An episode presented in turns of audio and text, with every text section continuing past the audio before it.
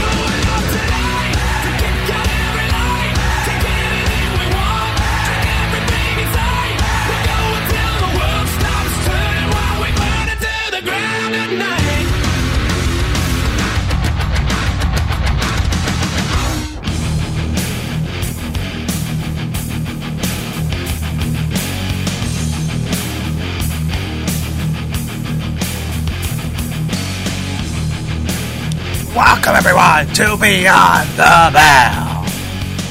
Welcome, ladies and gentlemen, to another installment of the old school nostalgic podcast known as Beyond the Bell via the powerful SNS radio network. I'm your host, ring announcer, broadcaster, podcaster, fan, lover of professional wrestling, Sean Beckerman. I thought it would be a great way to introduce this show with with the Vince McMahon style. Welcome everyone to Monday Night Raw. Reason being is that tonight, this edition of Beyond the Bell looks back at Monday Night Raw as we have the 1000th edition awaiting. The monumental 1000th episode of Monday Night Raw. Of course, it would be fitting to look back at the greatest moments in Monday Night Raw history. Earlier, we discussed the 10 year anniversary of Total Nonstop Action. We look back at the greatest moments, matches, and feuds of TNA Impact Wrestling. And now we look back at the number one promotion in sports entertainment, quite possibly the greatest promotion. Arguably, you can question many things about the promotion, but you cannot deny its success over the past 60 to 70 years the World Wrestling Federation, predating to the WWWF, has provided fans with top notch entertainment. They revolutionized broadcast television. Even to this very day, you see it on NFL broadcast, NBA, baseball, the production values that were taken, it's it cannot argue, it quite possibly could have been taken from the WWF slash WWE. So tonight, it's so fitting to look back in chronological order at the greatest moments, the monumental moments in Monday Night Raw history that made us love this show and what made Raw so special and innovative for its time. Monday Night Raw was innovative for the fact that we're used to canned television besides pay per views. Occasionally, you will get your special Saturday night's main event, but Monday Night Raw was the first ever weekly live, live television extravaganza. Started out as a one hour program, and it was a transition from primetime wrestling on the USA Network. And through 1,000 editions and episodes on Monday Night Raw, we've seen so many moments, some great and some not so great, some forgettable. Of course, we cannot hit every single point that made Raw so special, but we're going to talk tonight about some of the moments that triggered, in my mind, as the greatest of all time. Some of the moments that impacted me as a fan and lover of professional wrestling, gravitated myself towards Raw, towards the WWF and what made me such a fan of the World Wrestling Federation slash entertainment. So, fans, buckle up. This will be a long, interesting, and fun episode as we'll listen back to the clips of Monday Night Raw, special clips, comments from superstars looking back at these special moments, but just reliving 1,000 editions of Monday Night Raw, fans. Buckle up! It's go time! Anything can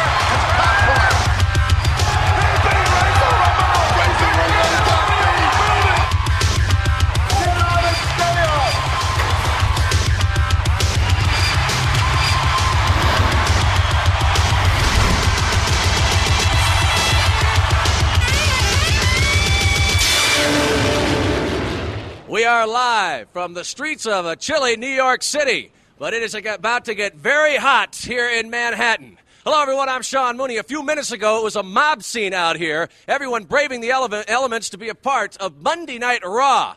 But now they're inside, set for the action. Hey, hey, wait a minute. What? Bobby Heenan. I'm what are you going in doing? there. No, no, no, no. You- Oh, you yes, I am. You were replaced. I want replaced. Yes, uh, By who would replace Well, me? Rob Bartlett. You're not. I don't uh, care about Rob Bartlett. This is Monday Night Raw, live from New York City, That's and right. I've got to be in there to host No, it. no, no. You're not. No, what do you mean, no, no? can't get in. I'm sorry. What do you mean I can't get in? I can get in. I can buy a ticket. No, they don't there, there are no buy tickets left. It's sold out in there. They're jammed to the Well, rafters. then show me the press gate so I can get through here. I didn't make up the rules here. I didn't What do know you mean you anything didn't about make up the rules?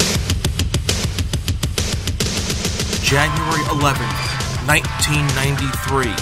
The beginning of a legacy. The debut episode of Monday Night Raw.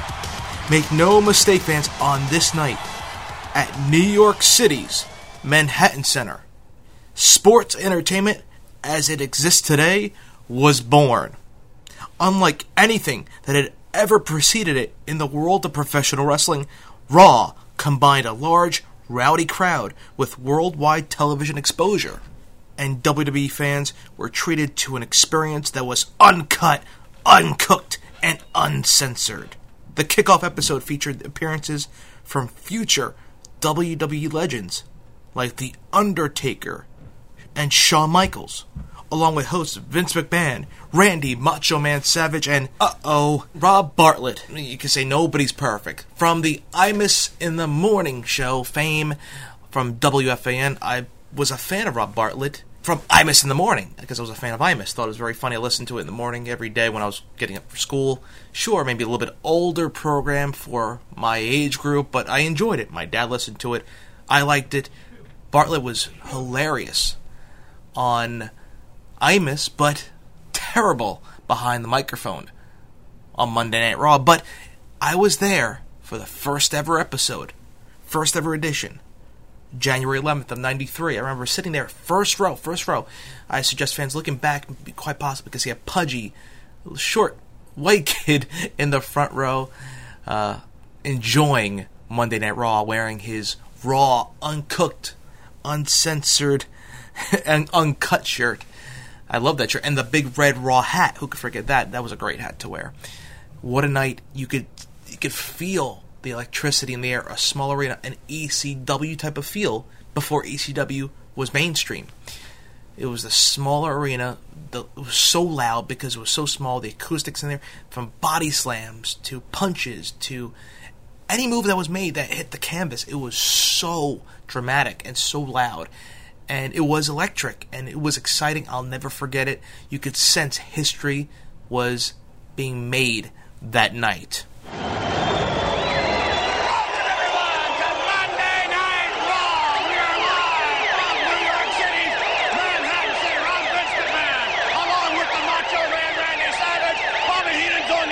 Who's on the inside?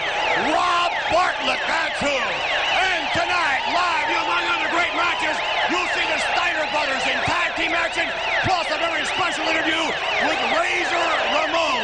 great match. I can't wait to see this. Koko B. Ware versus Yokozuna. You know the guy's got that diaper thing going right up there in the middle between the dead man's land and no man's land. And Watch out! After Bartlett said that about Yokozuna, that's all I can think about right now. But also, was Damien Demento, who's my favorite, The Undertaker. Ooh, yeah. Ooh, yeah.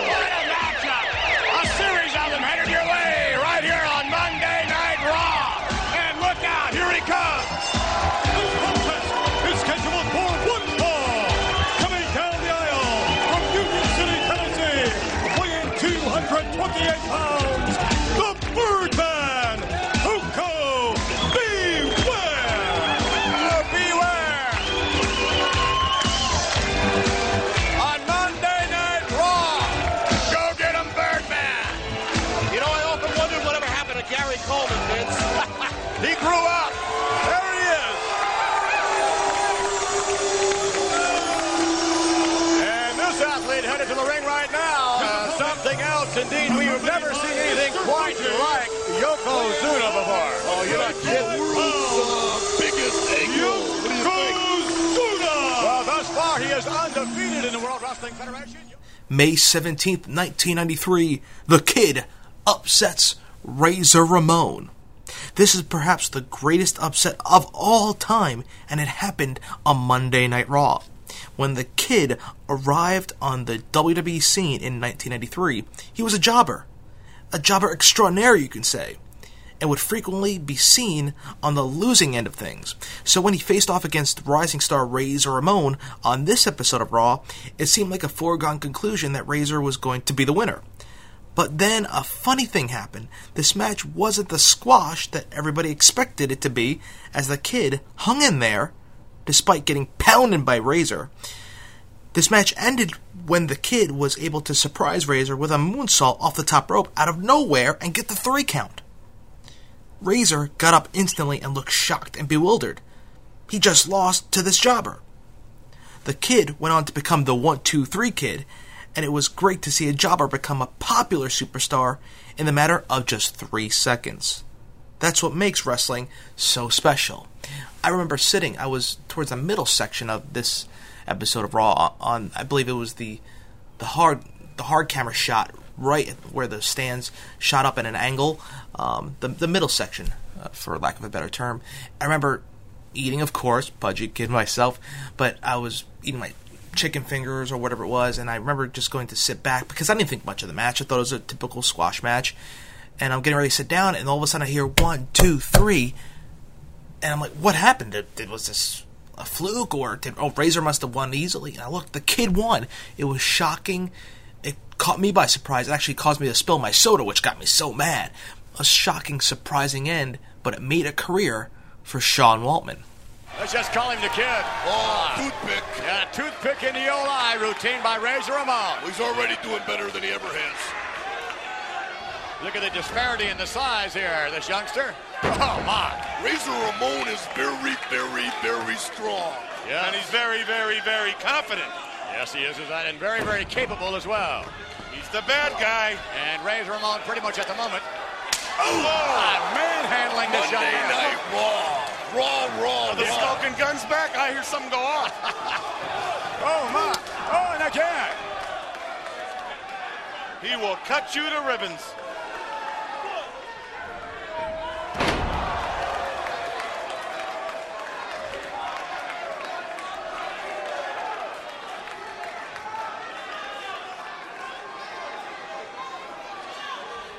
If nothing else, the kid just broke, broke the pole vault record on that. Yeah, you may have, huh? Do you think that was the surprise Alfred was talking about? It's gotta be. Well, it certainly wasn't his fourth wife, as you made reference to earlier. No, she wouldn't have made it up the stairs. There's still be getting another surprise on the want third see. floor. Heenan, you're, uh, you're coming a little frazzled He's right uncut. now. That's what he is. I'm raw. And Razor Ramon missing in the roundhouse and oh, catches the this youngster, and he's really Watch punishing this. young Watch man. this move. My! I'll tell you what, the kid made a great move right there. Unfortunately, the other half didn't go his way. I guess not. Razor's just about ready to tear him in half. Razor Ramon playing around and having fun. You ever see the way a cat will get a bird caught and knock the feathers off it before it devours it? Uh, same thing. Oh my goodness! And, whoa, All Razor, right. Razor missing. Boy, he really came in with that elbow. And I think Razor's dazed. One, Oh, wait a minute.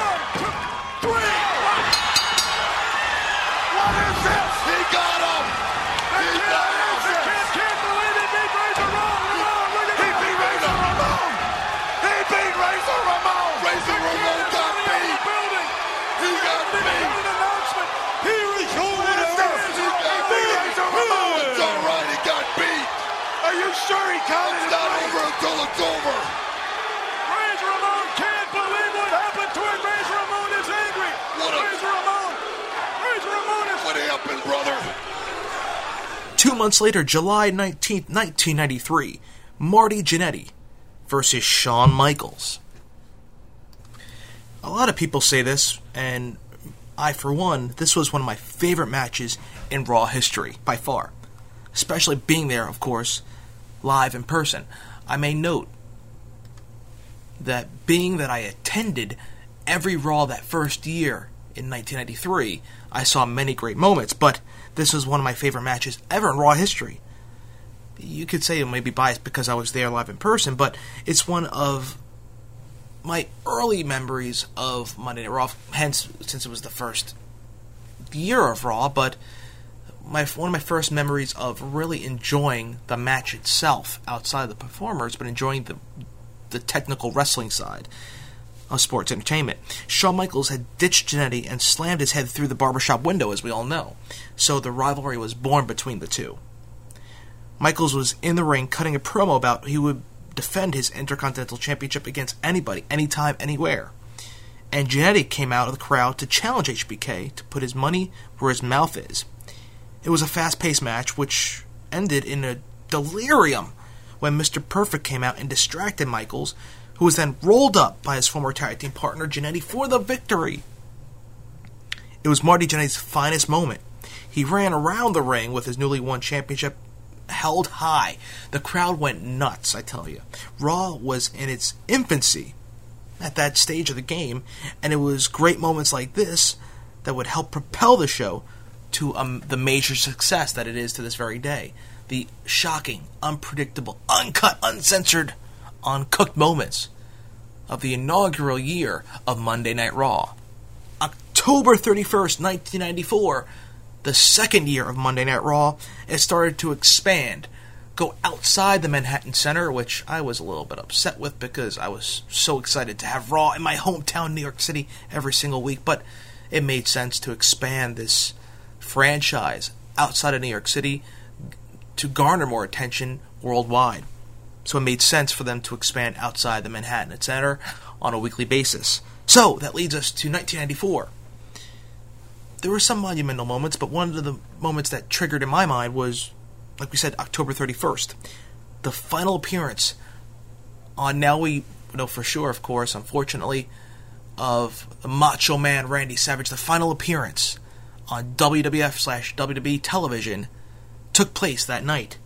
As the Macho Man still behind the broadcast booth in 1984, had the occasional match here and there. WrestleMania 10, he took on Crush, of course, as we remember. The occasional feud he was put into, but for the majority of the, t- of the time, Savage was behind behind the microphone from the booth, dare I say. So this was a rarity to see Macho Man get involved in the action. I didn't know this was going to be his last appearance, and no one really did, unless you were dirt sheet writers or uh, had backstage connections. Everyone thought Savage would continue on, but Savage made the save, saving Lex Luger from the cross-faced chicken wing from Bob Backlund. The crowd went crazy. They still love Savage, and this is one of the reasons why he left. He still wanted to wrestle. Even though he liked commentating, he loved wrestling even more. He still felt he had some years left in him. And like an episode, I believe he was on Uh, a talk show, I think the Late Late Show, where they asked him, Why did you go to WCW? And he said, I'd rather be a big fish in a small pond than a small fish in a big pond. So it made sense to him want to, to leave. Granted, there may have been other issues with Vince McMahon we won't get into right now, but made him leave to go to WCW. He wanted to wrestle, continue on, but this was his final appearance on Monday Night Raw. I'll never forget the Macho Man, one of the greatest of all time, making his final appearance on WWF television on Monday Night Raw. This is ridiculous. Finally, Backlund releases the hold. Tatanka backs off. Wait a minute, he's right back on top of Luger. Something has to be done about this. It seems like the officials can't even maintain control. When you have a lunatic like Tatanka. Get in between. Bob ladies and gentlemen, put the cross-face chicken wing on Lex Luger. I do not believe Luger gave up. Wait a minute, Backlund's coming back to do it again. You gotta be He's ribbon. got it cinched it again. This is senseless. The officials can't do anything about it. Randy, I you can't got that look in believe your it. eye. Now wait a minute. You got Don't that look tell in your me eye. nothing. Don't move. Randy Savage, move. this is not your I fight. can't stand this. Wait a minute. Wait a minute. No, Randy. Randy Savage in the ring. Randy. Diving in there. Randy Savage trying to pull Bob Backlund off of Lex Luger. Savage has him off. Savage wailing away. Savage pounding away on the former champion Bob Backlund. And Bob Backlund getting out of the dodge, getting out of the ring. Randy Savage taking matters into his own hands. Randy Savage, ladies and gentlemen, helping his friend Lex Luger. The officials could not do anything about it. The only question is, will Randy Savage suffer a suspension or a fine because of his actions in the ring? Remember, he's not supposed to be in there at all.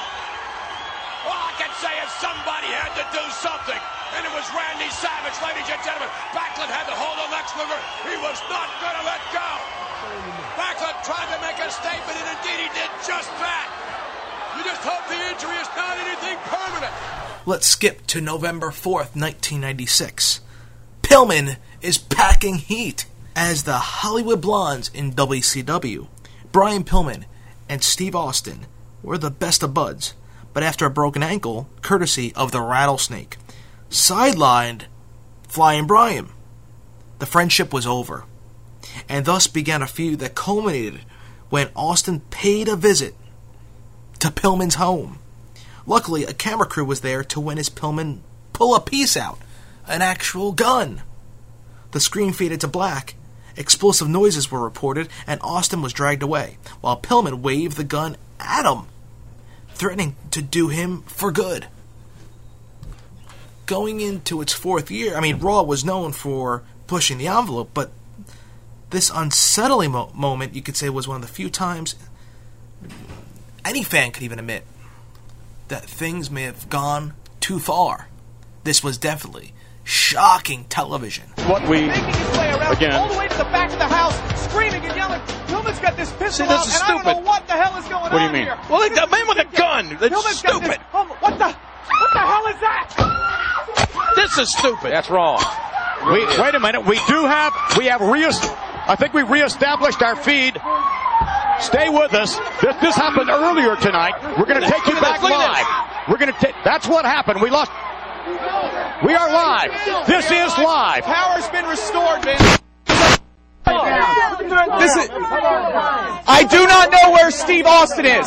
He saw the gun, he saw the gun, and he left. Oh my God, he's back! Shoot me! Shoot me! I'm gonna kill you! Let him go! This son of a bitch got this coming! Let him go! I'm gonna kill that son of a bitch! Let him go! Call the police! Call the police! Get out of the way! Call the police! Get out of the fucking way! Get out of the way! Get out of the way! Get him out of here! Get him! Come on! Let him go! Oh my God. Let him go! Get him! Shut up! Shut up! Come on, Austin! Let's burn! Come on, Austin! Now, as you can see, things were going a little bit more on the edgy side for Monday Night Raw. We had the lean years, quote unquote, for WWE from, you say, 94 to 96. But 1997 rolled around, and that's when, you can say, that's when some attitude was being brought into Monday Night Raw.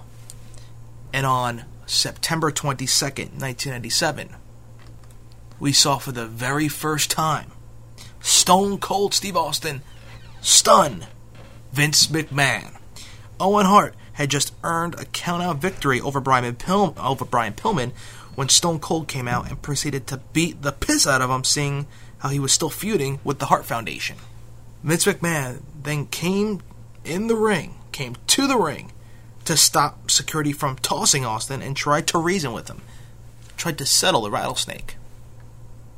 Vince explained that Austin could not continue to do that because he wasn't medically cleared by the doctors to compete, and he was trying to look out for the welfare of Austin because of what happened at SummerSlam with Owen Hart pile driving Austin with his broken neck.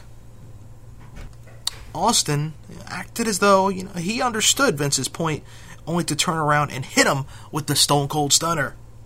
This was momentous because this kick-started the Austin McMahon feud as it slowly started to turn Vince from horrible announcer. Well, you can say horrible announcer. I'm. I will, will always follow the commentating style of Vince McMahon. We discussed it from the booth because he made an impact on me. Was the most technical announcer. Turned him from an announcer into a deranged owner of the WWE. Within a few months, Austin McMahon would be engaged in a full out war, and this is where it all started. And I'll admit, too, I was there. New York City, Madison Square Garden, how special this was. You could feel again history being made, electricity in the air. Raw was at its turning point. During this time, there was a major transition in the world of professional wrestling, especially on Monday nights, as WCW debuted Monday Nitro. So 1996 was a dramatic year for prof- professional wrestling. It was a year that marked a lot of historic change. Therefore, WWE was changing things, going more on the edgier side. 1997, like we said, Stone Cold stunning Vince, the Attitude Era started to kick in for the World Wrestling Federation to compete with the competition of WCW Monday Nitro. The competition of Nitro where Raw was the sole the sole show, the sole event on Monday nights. The primetime spot, primetime wrestling turned to Raw. The spot for Monday night viewing was reserved only for Raw until Eric Bischoff and Monday Nitro came about. For the first time ever, Raw had competition. They had to adjust, change things, and therefore you saw a different Monday Night Raw come about. And the transition from Monday Night Raw to Raw is War came as we saw the Monday Night War take place, the war between WCW and the WWF. Hence, Monday Night Raw changing to Raw is War. First stunner on Mr. McMahon was big. It was Madison Square Garden, and I think that's the best way to not just see a moment, but to live it. Steve had uh, been uh, stone cold stunning everybody, and everybody knew eventually he's going to get the boss. You got to work within the system. That's all you got to do. I knew that was a pivotal moment because all of the wrestlers were watching it. Here you have uh, a wrestler getting physical with his boss, the owner of the company. You can kiss my ass.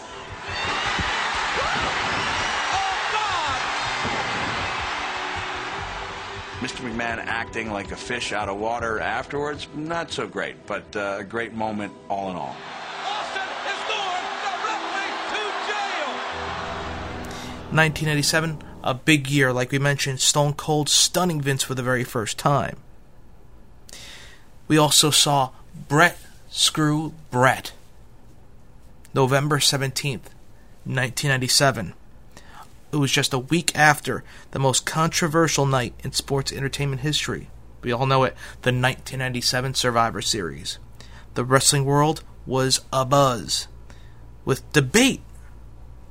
They were going crazy debating over the main event, which Bret the Hitman Hart was unceremoniously, you can say, screwed out of his WWF Championship based on the knowledge of Hart's imminent departure to WCW and rumors regarding his refusal to give up his much deserved championship, fans took sides.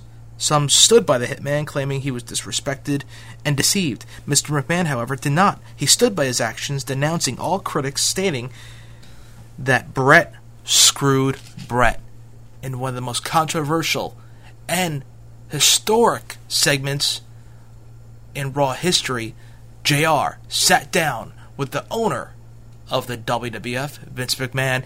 And you could say Mr. McMahon was born when Austin stunned him or when Bret shoved him down after that steel cage match, when Bret cursed, or when they had the hockey type fight where, where when Bret pulled, or what should I say, when Vince pulled the shirt over Bret's head, they were fighting, punching each other. Some people say that was the beginning of the Mr. McMahon character, but you could say one segment could have defined Mr. McMahon, and it was this segment where he stated, Bret screw Bret. As you can see the black eye on Vince's face for when Bret punched him backstage after the Montreal Screwjob. By the time Bret Hart stepped center stage for his matchup with Shawn Michaels at Survivor Series, he had apparently already closed the door on his WWF career. I've um, given my 30-day notice to WWF, and right now I'm under contractual review with both the WCW and the WWF. I'm leaning strongly towards going one way. In the end, his actions spoke volumes.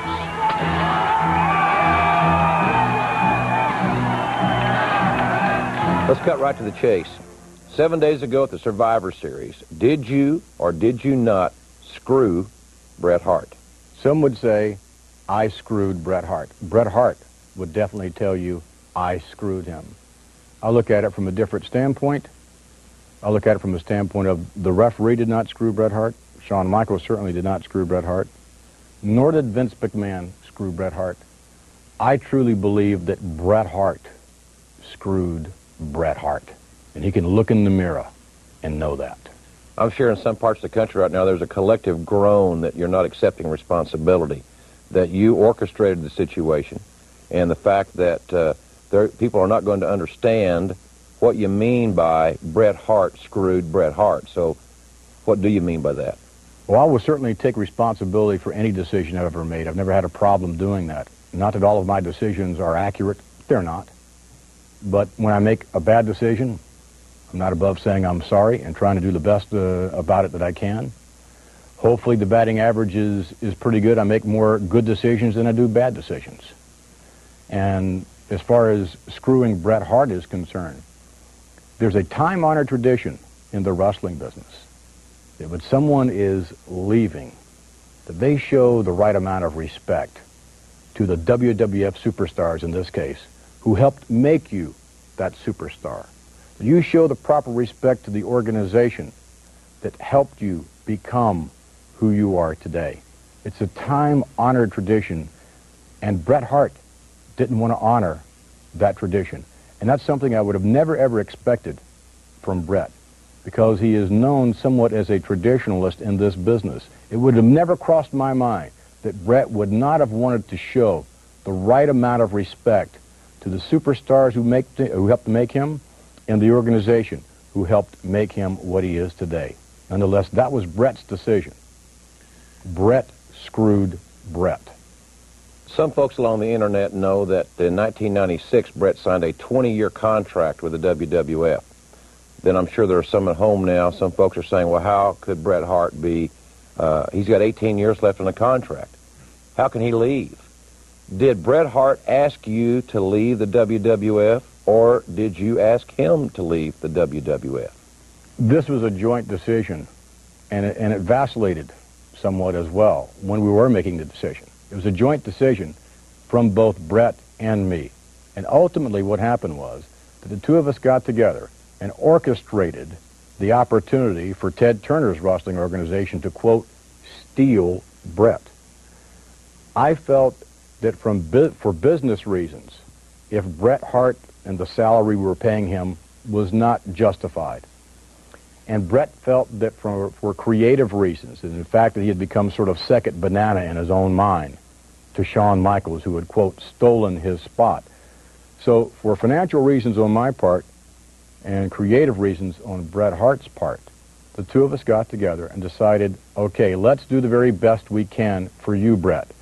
So the two of us orchestrated Bret Hart receiving a three-year deal in which he is paid $3 million a year, which I believe is the richest deal in all of professional wrestling. and that's working 125 days a year. So I felt, from a personal standpoint, that if Bret wasn't a great investment any longer for the WWF, although I really didn't want him to go, but nonetheless, the least I could do for Bret is to help him help himself. And I told Bret, Bret, if in fact you do get this deal from Turner, I'm going to be the very first person personally to congratulate you. And I was. From a business standpoint, I didn't really want to lose Bret. He wasn't paying off from a financial standpoint, but nonetheless, I really didn't want to lose Bret. The certainly the uh, bitterness of the loss at the Survivor Series could never be more prevalent. Uh, he stands in the ring and he, spits in your face. Uh, shortly thereafter, he is destroying WWF television equipment. Were you prepared for what happened after the match? I was disappointed in Bret when he hit me. Very disappointed. Um, I sustained a concussion as a result of it with uh, vision problems to this day. I'll get over it. Um, and I didn't think it was the right thing to do. Bret seems to be crowing about that, uh, that I've read, where, you know, he feels proud of, of striking me. And it wasn't a question of a confrontation, because even at 52 years old, I dare say that perhaps things would have been a little different if there were a confrontation. I allowed Bret to strike me. I had hoped that he wouldn't. I'd hoped that we could sit down and try and work things out as gentlemen.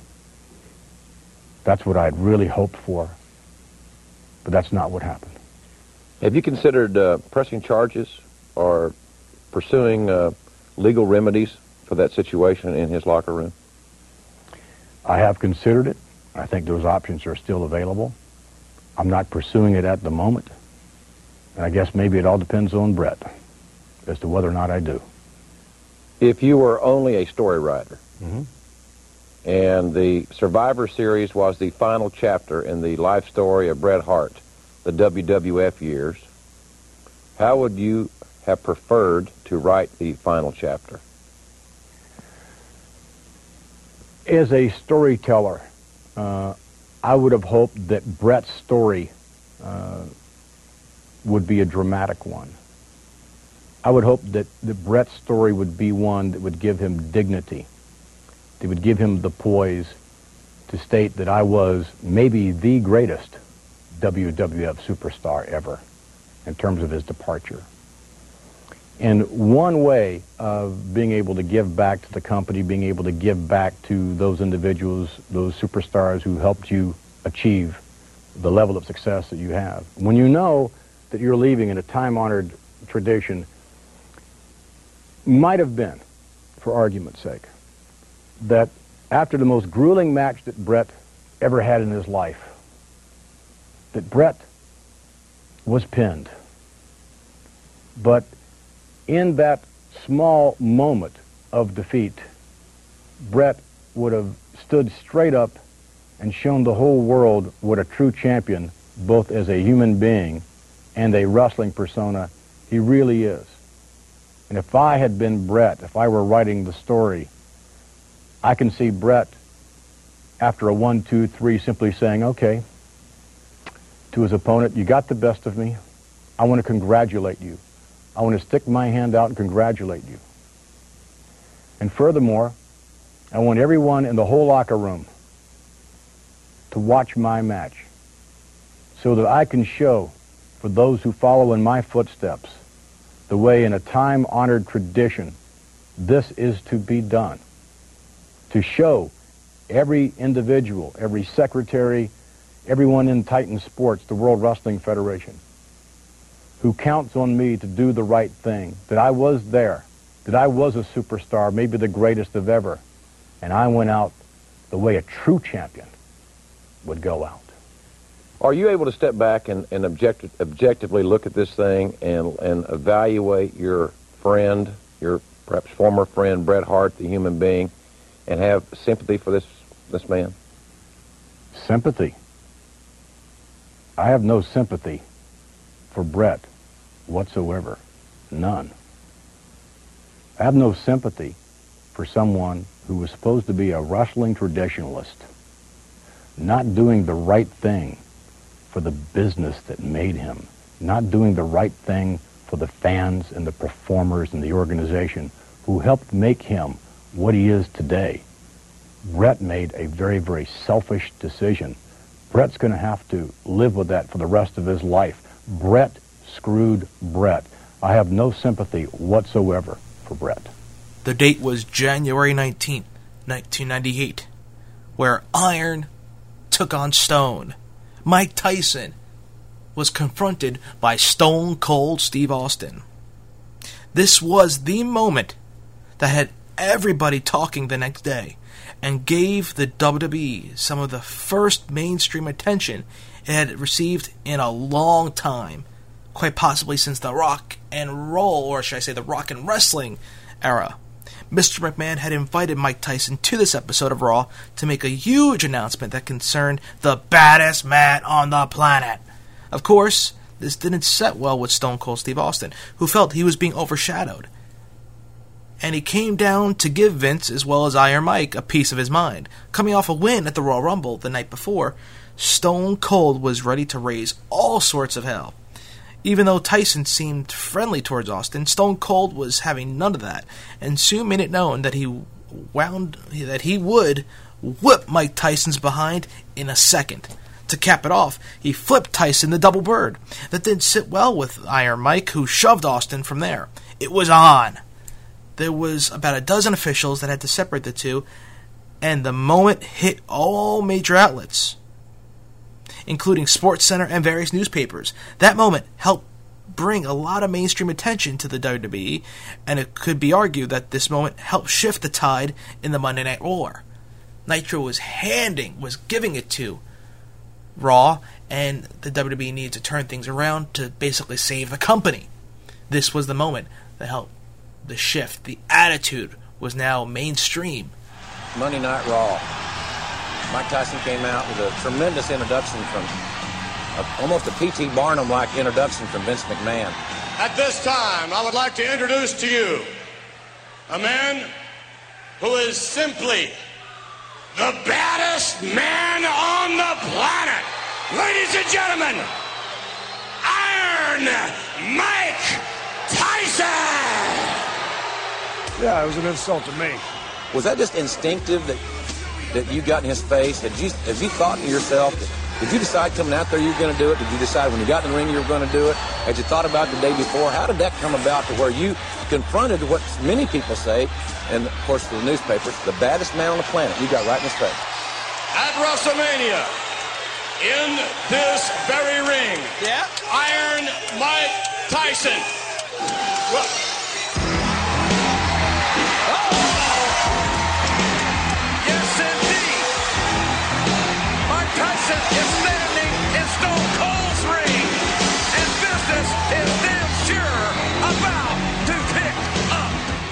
And as soon as I got in there, I realized everything with me is ad lib. It clicked in my head. I said, yeah, I'll flip the son of a bitch off and see what he's got. I ain't gonna shake your damn hand because I ain't out here to make friends with you. I respect what you've done in the boxing world, but Jesus Christ, son, when you step in this ring, you're messing with Stone Cold Steve Austin, and that's something you don't do. But you're out here calling yourself the baddest man on the planet. Right now, you got your little beady eyes locked on the eyes of the world's toughest son of a bitch. Do I think you can beat my ass? Hell no. Do I think I can beat your ass? Why, hell yeah. I don't know how good your hearing is, but if you don't understand what I'm saying, I always got a little bit of sign language, so here's to you.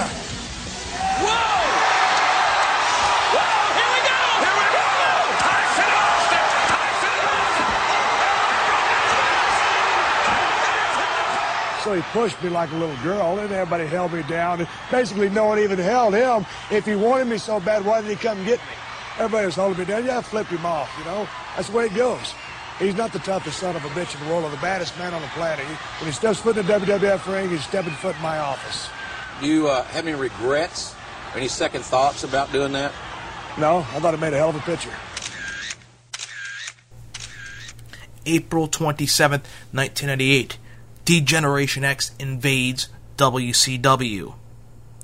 One of the most monumental moments in WWE history, Monday Night Raw history, was when DX invaded WCW.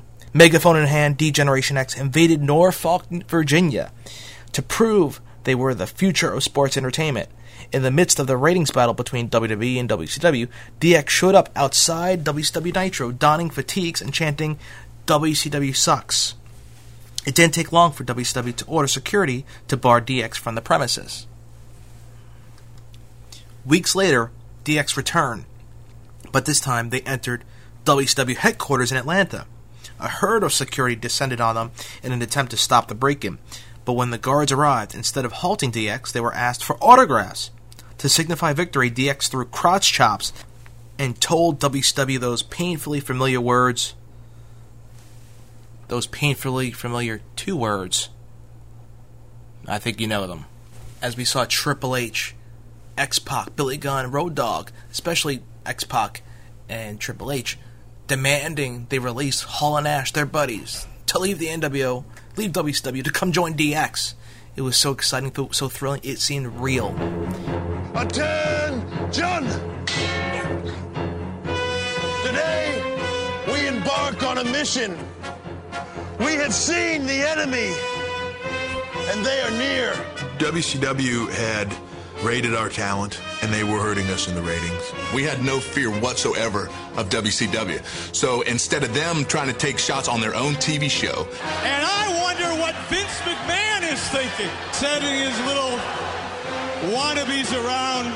Problem with that is, he only sends them where he knows I'm not going to be. we went right to them. This mission will start at the Norfolk Scope with WCW wrestling.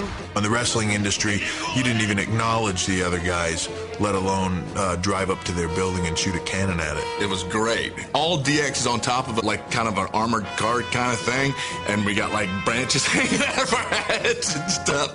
It's great.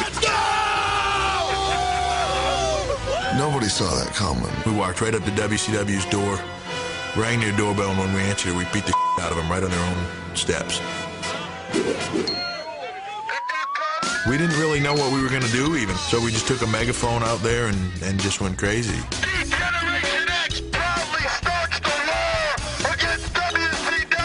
Here were fans going to what they expected to see was WCW Nitro, and here's DX out with a tank with a huge cannon on the back. They're firing guns off, and they've got a big old bullhorn talking about how Bischoff sucks, Nitro sucks, and hey, come on out and confront us. I was pissed. I was really pissed. Ladies and gentlemen, do you think Eric Bischoff sucks? My punctual self, I was arrived in the building about 5.30. There was traffic and there was, you know, what it was is when they were there, they had like the Jeep with the artillery, the cannon, and it kind of created a mob scene on the side of the street.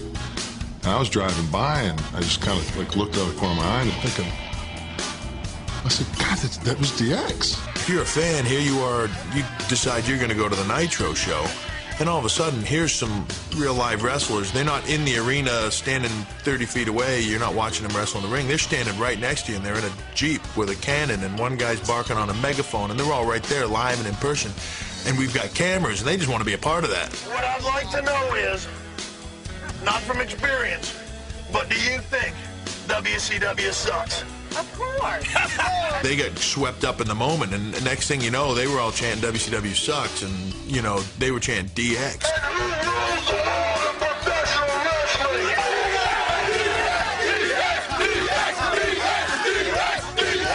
People were telling us they got their tickets for free.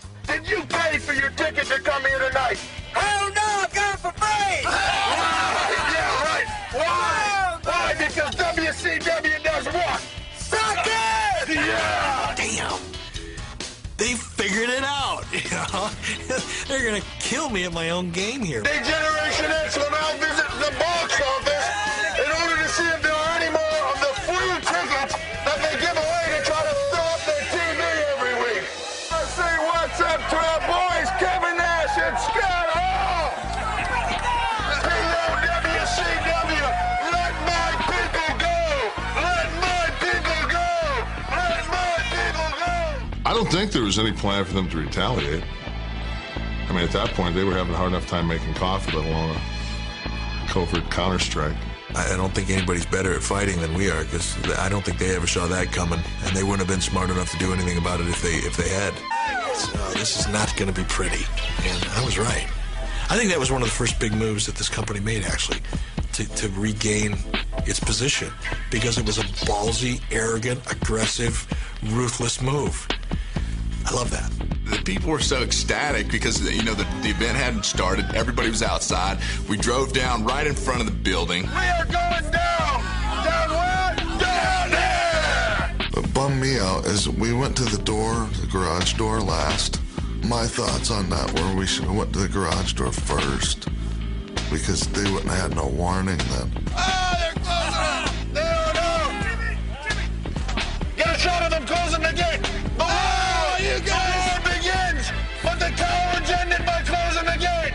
they'd have been smart, they'd have opened their doors up and let us drive that tank right into the arena, right down to the ring.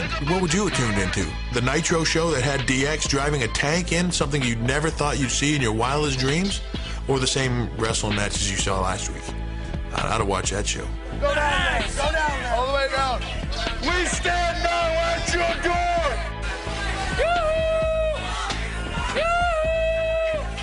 Four of those guys, they just they were excellent together. You add Chyna to the mix, and here you had a combustible element that you never knew what they were going to do, and you never knew what they were going to say. So it was always great television. When DX did their stuff, it's like we were doing our television, but if you, we'd try to find a monitor that was on on so we could go watch what those guys were doing. And we were watching, we were watching their TV. I know, you know, if we're watching, I know a lot of other people were. And that's what was great about DX because you never knew what was coming next. I don't know if I'll ever have a period in my career that's going to match that. It became this, this huge movement. It was a really cool experience. We now move on back to Hampton, back to real wrestling. June 29th, 1998, Stone Cold Steve Austin versus Kane for the WWE Championship. After a thrilling King of the Ring pay per view the night before, which we saw Kane defeat Stone Cold for the WWE Championship in a first blood match, and Mick Foley get absolutely decimated by The Undertaker in a Hell in the Cell confrontation. The Texas Rattlesnake issued a challenge for a rematch on this electrifying edition of Monday Night Raw. The opening segment saw Vince McMahon celebrate with Kane. Vince had been trying to get the championship away from Austin for months, and he tried anybody and everybody to get this done. And as a result, Vince was interrupted by Stone Cold, who proclaimed the result of the First Blood match was a sham, since it was The Undertaker's errant chair shot that caused Austin to bleed and subsequently lose the title. Then, in the main event of the show, Austin reclaimed the title in an intense brawl. The crowd went nuts. Kane appeared to have the match won, but when he went for the tombstone, Austin slipped away, bounced off the ropes, ducked under Kane's big boot, and shocked the new champion with a stone cold stunner for the 1 2 3. New champion crowned. The fans in attendance, like I said, were absolutely crazy. They went nuts. It really was something to behold. I remember myself the excited face of one particular person, one lady, I think in the very front row, went she went crazy, went insane. The fans were nuts for Austin at this point. The Undertaker then got into the ring, and Austin stunned him as well. As the new champion left the arena, Kane and The Undertaker sat up simultaneously and glared at Austin from the ring. This was an intricate storyline that questioned whether Kane and The Undertaker were working together. And that moment added fuel to the fire. There was so much going on. It was so intricate and so intense.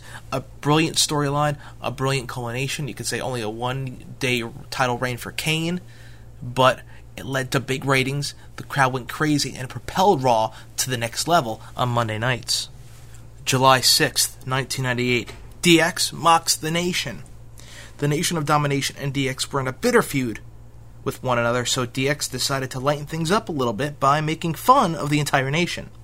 Triple H posed as the Croc and came out with The Rock's signature sideburns, his shiny shirt, and sunglasses. X Pac dressed up as Mizark Henry, Billy Gunn was Kama, the Godfather, Road Dogg was D'Lo, or should I say Belo, and comedian Jason Sensation dressed up as Owen Hart complete with the huge nose and all. This segment had numerous funny moments, highlighted by the Road Dogg repeating everything someone said, and then going into the corner to shake his head like D'Lo. Not to mention Triple H talking about the Croc cooked up something in the bathroom.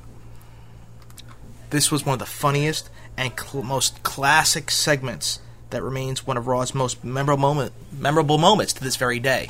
This segment was historic because it added the humorous side of Raw on top of that raw attitude like edge to it.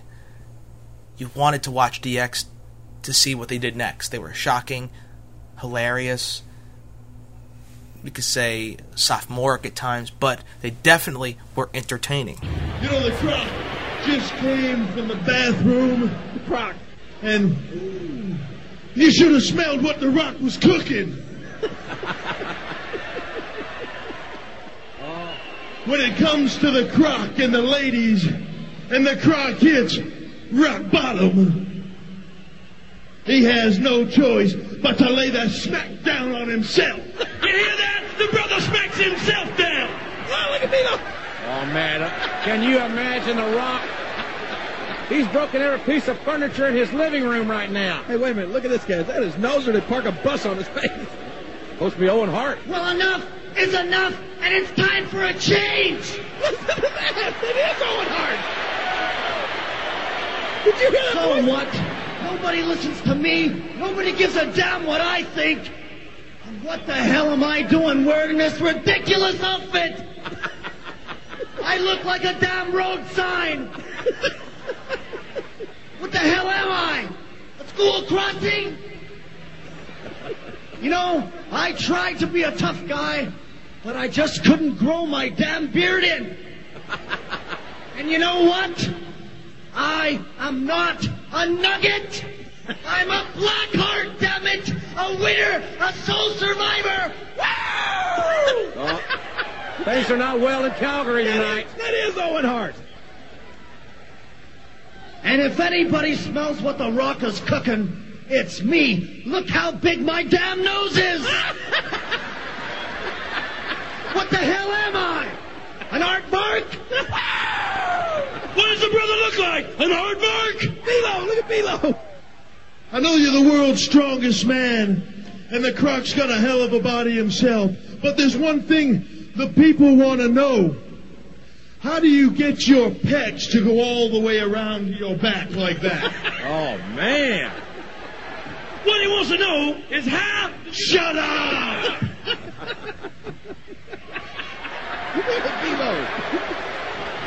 Shut your mouths and know your role. Nation, it's real simple. We got two words for you.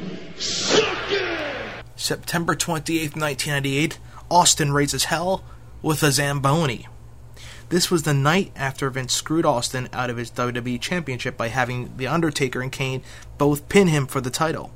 Austin was, of course, pissed off, as usual, but seeing how Vince was surrounded by Kane, Undertaker, and a bunch of police officers, he wasn't going to come alone. Instead, he rode to the ring in a Zamboni, destroying everything in his path, and after flipping the bird to everyone in the ring, gave a diving clothesline to Vince and beat him immensely, beat him to a pulp until officers arrested him. This was just a fun, chaotic segment that showed that Austin was indeed crazy enough to do anything. Unpredictable television. And who could forget that big blow up, that blow up doll, that blow up flotation, whatever it was, of Stone Cold Steve Austin being thrown into the ring as this dramatic, chaotic segment of Austin clotheslining uh, McMahon. It, what a moment, and JR called it perfectly. Will you, Austin, join us as we present the official WWF Championship belt to the new World Wrestling Federation champion? You think McMahon's got enough security around There's him? no question, Undertaker, that both you and Kane deserve to be the WWF champion. The two of you single-handedly covered Stone Cold Steve Austin for the championship. The two of you who have had tremendous oh, battle between the two of you. Austin. Wait a minute. The two of you have gone at it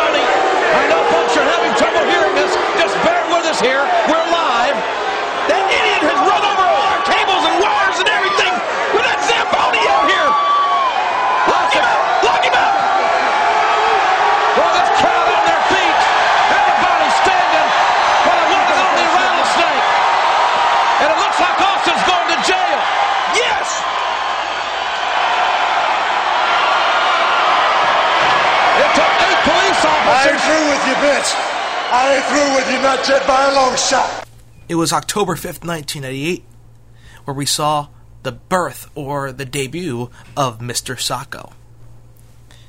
This was a week after Vince got his ankle broken by Kane and The Undertaker. Mankind went to the hospital to try to cheer up Vince.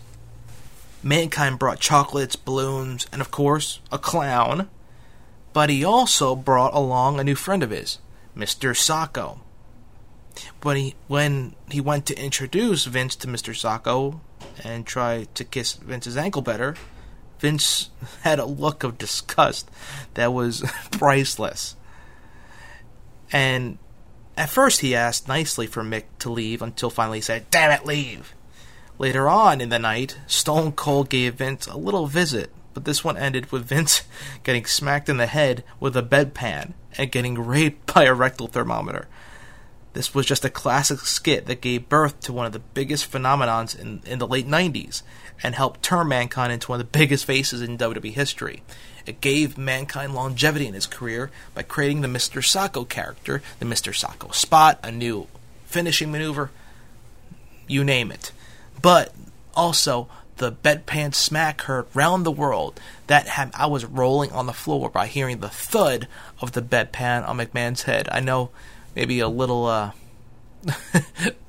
uh, a little demonic, you could say, or a little uh, sick on my end. But who can deny the hilarity of this skit? What the hell are you doing? Mr. Socko! Mr. Socko was just a lame attempt to try to cheer up Mr. McMahon, who was being the world's crankiest patient. Hey, hey, ah! No, Mick, please. Please. When I unveiled one terrible gift after another, be it the box of chocolate that was half eaten, the uh, clown who did uh, tricks with balloon animals. Here's a rainbow for you so that you know that there are brighter days ahead kind of wore away at Mr. McMahon until he finally kicked me out of the room and really made Mr. Socko with two simple words. The camera went to Vince and he just looked and went, Mr. Socko. Two years after the first incident, a gun pulled out again. This time, Steve Austin pulls a gun out on Vince McMahon on October 19th, 1998, just two weeks after the debut of Mr. Socko. This was a memorable Steve Austin moment that surprisingly didn't make WWE.com's top 10 memorable Raw moments, which I'm shocked. Steve Austin had recently been fired by Vince McMahon, and well, he wasn't going quietly. Austin stalked McMahon throughout the evening. Austin finally called Vince in his office and told him that his time was up. Vince McMahon was in a wheelchair and was getting into his limo. Little did he know that the Texas rattlesnake was waiting for him in the back of the car. McMahon tried to roll away in his wheelchair to no avail. Austin then took McMahon, McMahon hostage. The night culminated with Austin wheeling McMahon to the center of the ring. Austin brought a hysterically crying Vince McMahon to his knees, stood behind him, and pulled out a gun. Camo fatigues and all, Austin was there ready. Austin put the gun to Vince's head, pulled the trigger, and a flag that read Bang 316 popped out. McMahon was further humiliated by peeing his pants as Austin pulled the trigger. Austin topped the night off with a stunner and a great deal of re- revenge had on his former boss, Vince McMahon. January 4th, 1999, we enter the last year of the 90s, and one of the most famous quotes, not, not on WWF, WWE television, took place that made such an impact on WWE programming. That'll put a lot of butts in the seats. So said one snarky WCW announcer regarding the outcome of a pre taped Raw telecast in which Mankind won his first WWE Championship from The Rock. While designed to prevent viewers from flipping the dial, WCW's miscue did exactly the opposite, prompting several hundred thousand viewers to switch from Nitro to Raw. Soon after, viewers who switched to Raw actually switched back to Nitro, suggesting that WCW's tactic was totally unnecessary. As for butts in the seats, WCW hasn't seen one since they went out of business in 2001. But this was another mark of the era that took place, the transition of Raw, the evolution of Monday Night Raw. It started out initially as a weekly live television program for the Manhattan Center, live. Then, of course, it was live every other week, where they taped the following week back to back shows. And they followed this pattern. Even when they went to Raw is War, they would film, they would be live every other week, taping typically the next night, meaning Tuesday, for the following week's Raw, or occasionally filming back to back episodes in one night. So typically Raw was live every other week as opposed to Nitro, who featured live content every single week on TNT. This was around the time when a transition was being made where the WWE was debating on going live every single week. And this, which eventually led to the formation of SmackDown being filmed on Tuesdays, therefore Raw being live every single Monday night. But this moment made such an impact because of what was done not on WWF television. We understand that Mick Foley is going to win their world title. Oh, he's going to put some butts in the seat.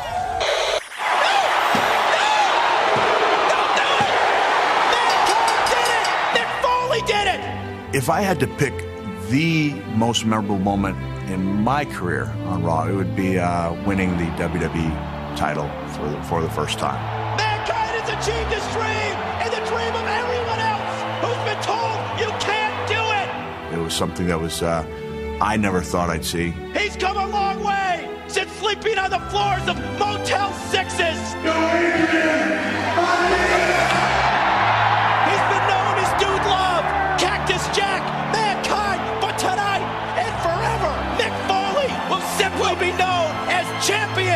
was coming at a time in the middle of the Monday Night Wars, at a really pivotal time. It turned out to be not only a big victory for me in the ring, but a huge victory for WWE in the ratings. Who could forget what took place on March 22nd of 1999, the Austin Beer Truck? WrestleMania fever was on. It was WrestleMania hype. WrestleMania season was at its peak. This is the definitive Raw moment. This was before WrestleMania 15, and it had Vince, Shane, and The Rock in the ring gloating about how they were going to take out Austin at WrestleMania. After a couple minutes of kissing each other's behinds, Austin drove to the ring in a beer truck. The visual of seeing a beer truck driven into an arena full of people was awesome in its own right. But it didn't end there. Austin ran down all three men in the ring, and when The Rock tried to respond, Austin took out a hose, a huge hose, and sprayed everyone in the ring with beer. The image of Vince swimming in beer is absolutely priceless. An awesome segment that shows why Austin may be the most popular superstar in the history of Monday Night Raw. I'm sure Shawn Michaels is having his little fun in San Antonio, Texas, the commissioner. That's all right. Rock, you won't mind one more time taking mankind apart, will you? Matter of fact, The Rock will lay the smackdown on his candy ass. Yes. Much similar to the Greenwich street fight that we're going to see in Albany, New York. Check it out. What?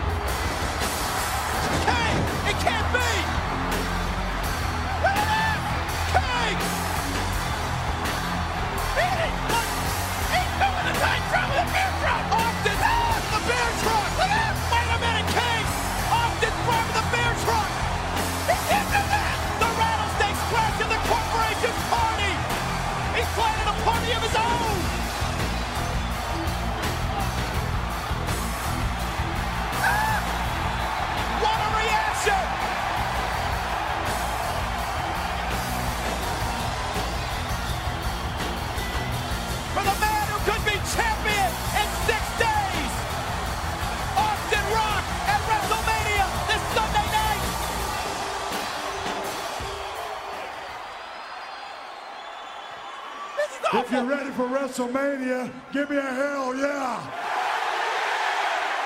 You damn right, because Stone Cold Steve Austin has been jerked around long enough. And I will say this, with Paul Wight as a special referee or without him, it really don't make a damn because that belt is coming with me, and that's all I got to say about that.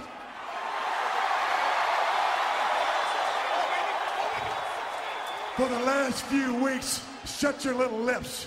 If I come there and punch your little glasses off right now. For the last few weeks, I come out here and I sit here and listen to you spend your little nursery rhymes about Jabroni Avenue or Know Your Role Boulevard. You better get your ass serious because Stone Cold Steve Austin is going to take his ass to Philadelphia, check right in to the SmackDown Hotel, roll right in to room 316, and burn that son of a bitch to the ground. The rattlesnake's ornery tonight! You look at me. Take your little glasses off so I can see your eyeballs, son. Pull them off because I want you to look right here. When that bell rings and the match is over, you are looking at the next WWE champion, and that's the bottom line.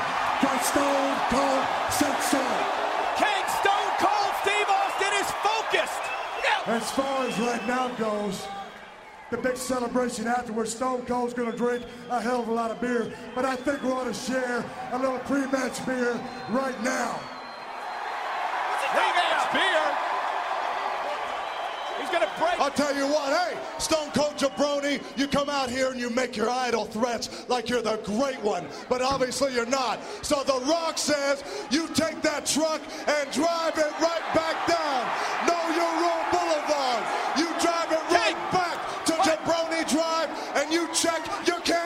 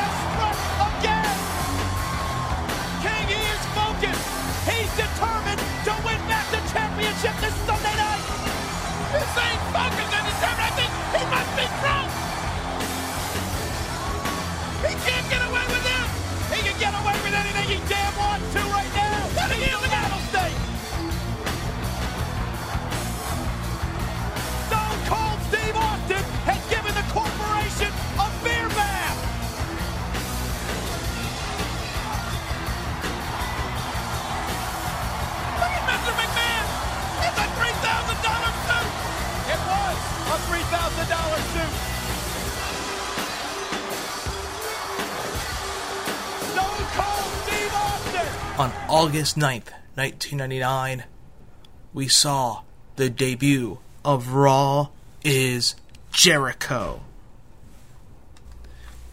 The World Wrestling Federation had been running a countdown to the Millennium Clock for weeks, and nobody was really sure what it was about. That question was answered on an episode of Monday Night Raw during a promo by The Rock.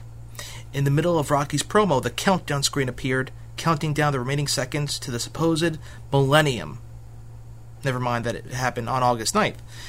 Once the clock expired, the lights went out and a huge explosion followed until the words Jericho appeared on the Titantron. The crowd response was absolutely insane. The crowd went crazy for the debuting Jericho. Jericho then proceeded to give a great promo stating how he was there to save the WWE from mediocrity and finally give the fans something to cheer about. Go, Jericho, go! Go, Jericho, go! Of course, The Rock responded by tearing Jericho a new one. But that still couldn't take away the fact that this was the most entertaining, awesome debut ever. At least, in one fan's opinion. Welcome to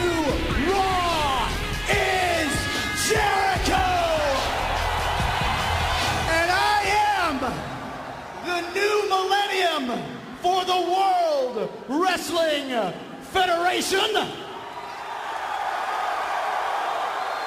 Now, for those of you who don't know me, I am Chris Jericho, your, your new hero, your party host, and most importantly, the most charismatic showman to ever enter your living rooms via a television screen. And for those of you who do know me, well, all hail the Ayatollah of rock and roller! Got a nice haircut, I can say that.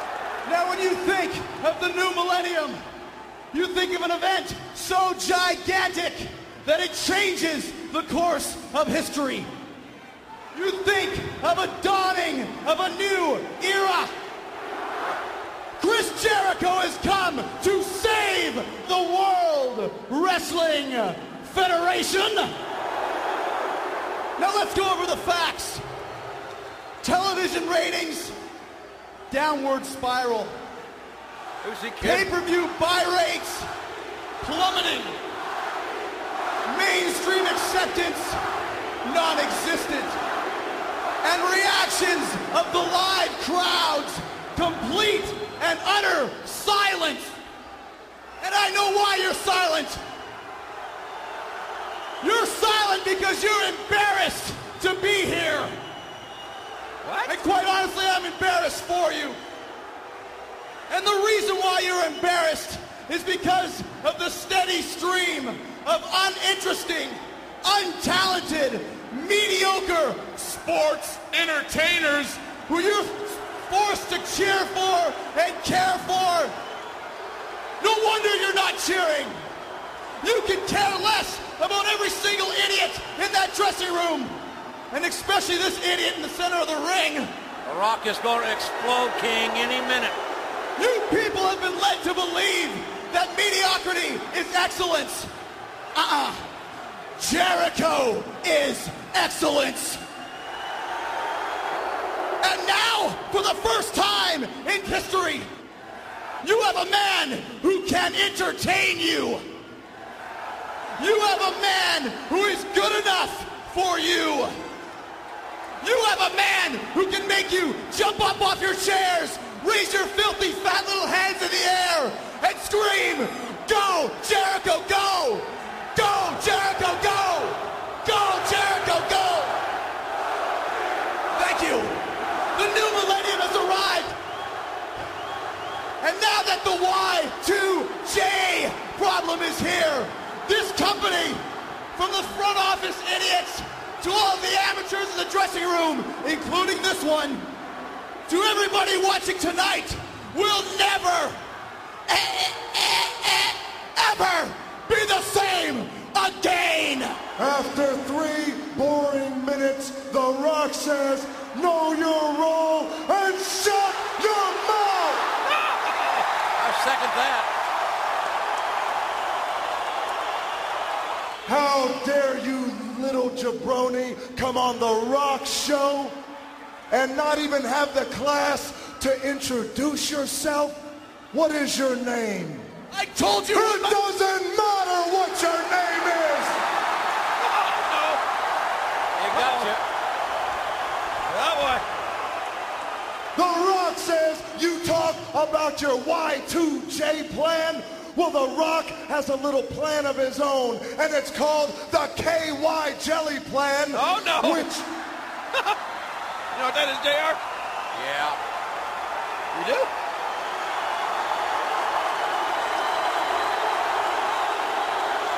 You don't clean, you don't use it to clean pipes, JR. which means The Rock is gonna lube his size 13 boot real good, turn that some sideways, and stick it straight up You can do candidate. If you smell what The Rock is cooking.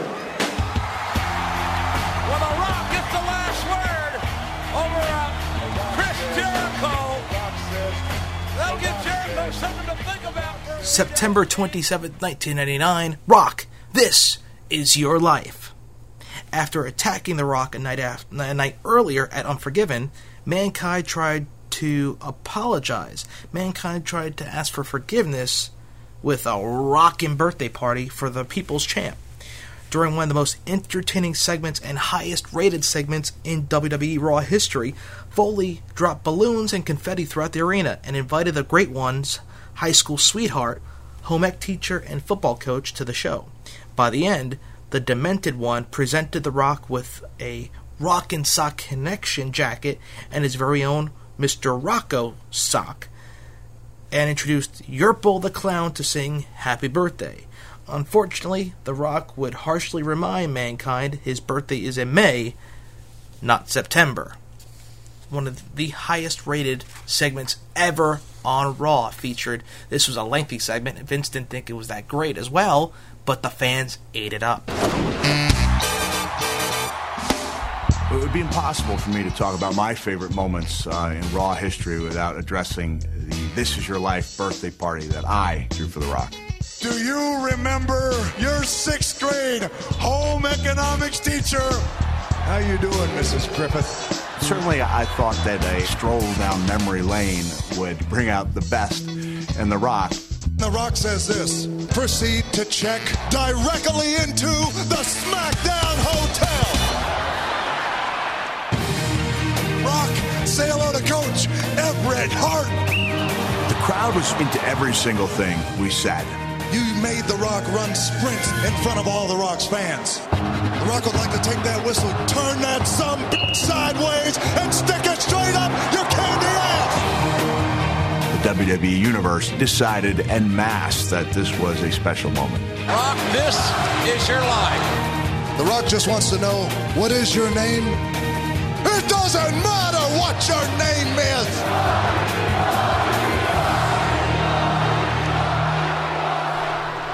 The original Wedding Crasher took place on November 29th, 1999. We saw so many weddings in WWE history, you know, dating back to the 70s and 80s, but this one was one of the most controversial. As the high class wedding of Test and Stephanie McMahon was about to begin, Mr. McMahon, who had banned all DX members from attending, this is when DX turned heel at this point, asked the crowd if anyone wished to object. All seemed well, because honestly, who would dare object to a McMahon wedding? Enter Triple H. The cerebral assassin appeared and unveiled a film that showed himself kidnapping Stephanie from her bachelorette party, drugging the chairman's daughter, and marrying her while she was unconscious. The shocking abduction proved to be a ruse, and the McMahon Helmsley era began, kicking off a roll that has yet to slow down for new, newly turned COO, Triple H. Promotional consideration paid for by the following.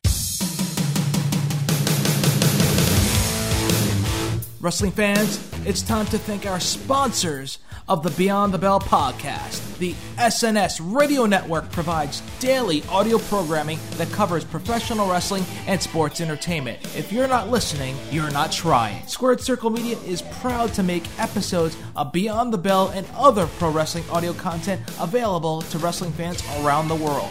You can find all content from Squared Circle Media at www.squaredcirclemedia.net. Ringannouncing.com is the official website of ring announcer Sean Beckerman. This is where you will find video, audio, and the latest schedule for the future of ring announcing. All videos are streamed at the YouTube channel, also labeled Ring Announcing. Stitcher works to provide an innovative platform for listening to audio content on the go. You can download the Stitcher app on all smartphones via the Android Market and the iTunes App Store. Stitcher, now streaming innovative audio. If you are interested in advertising on Beyond the Bell, email us at btbwrestling at gmail.com and in the title type advertising. Join the Beyond the Bell revolution. It's go time! Old school wrestling fans, that will wrap up part one of the greatest moments in Raw history. We look back at 93 to 99 and the impact those years made on professional wrestling and how Monday Night Raw evolved from a basic one hour program to a two hour extravaganza known as Raw is War. Part 2 will look back at the year 2000 to the present day Monday Night Raw and the changes that were made as WCW was about to go down and be purchased by the World Wrestling Federation. Also, we'll discuss the transition of the WWF to the WWE and the impact that made on Monday Night Raw. We'll also look back at the multiple write offs of the Mr. McMahon character on Raw, not to mention the most emotional moments we saw and that took place. Also, we'll look back at the most emotional moments that took place in Monday Night Raw history. So stay tuned for part two coming up in the next couple days here at Beyond the Bell. You can connect socially to Beyond the Bell on Facebook. Like us on Facebook. Follow me at Sean Beckerman on Twitter. Not to mention Stitcher Radio, where you can listen to all archive shows at Beyond the Bell on your smartphone. Also, download all archive shows on iTunes, as well as www.ringannouncing.com, as well as archived at snsradionetwork.com. But we'll end this week's show with Thorn in Your Eye, which was used in the late 90s during the Raw is War Attitude Era of Monday Night Raw. And of course, it was one of the more popular themes because of the era that it took place in. The most popular era in the past two, three decades for wrestling, the Attitude Era. So stay tuned for our old school theme of the week. Enjoy that one, and we'll see you in the next couple days as we'll look at part two of the greatest moments in Raw history. Wrestling fans, I'll see you at the matches.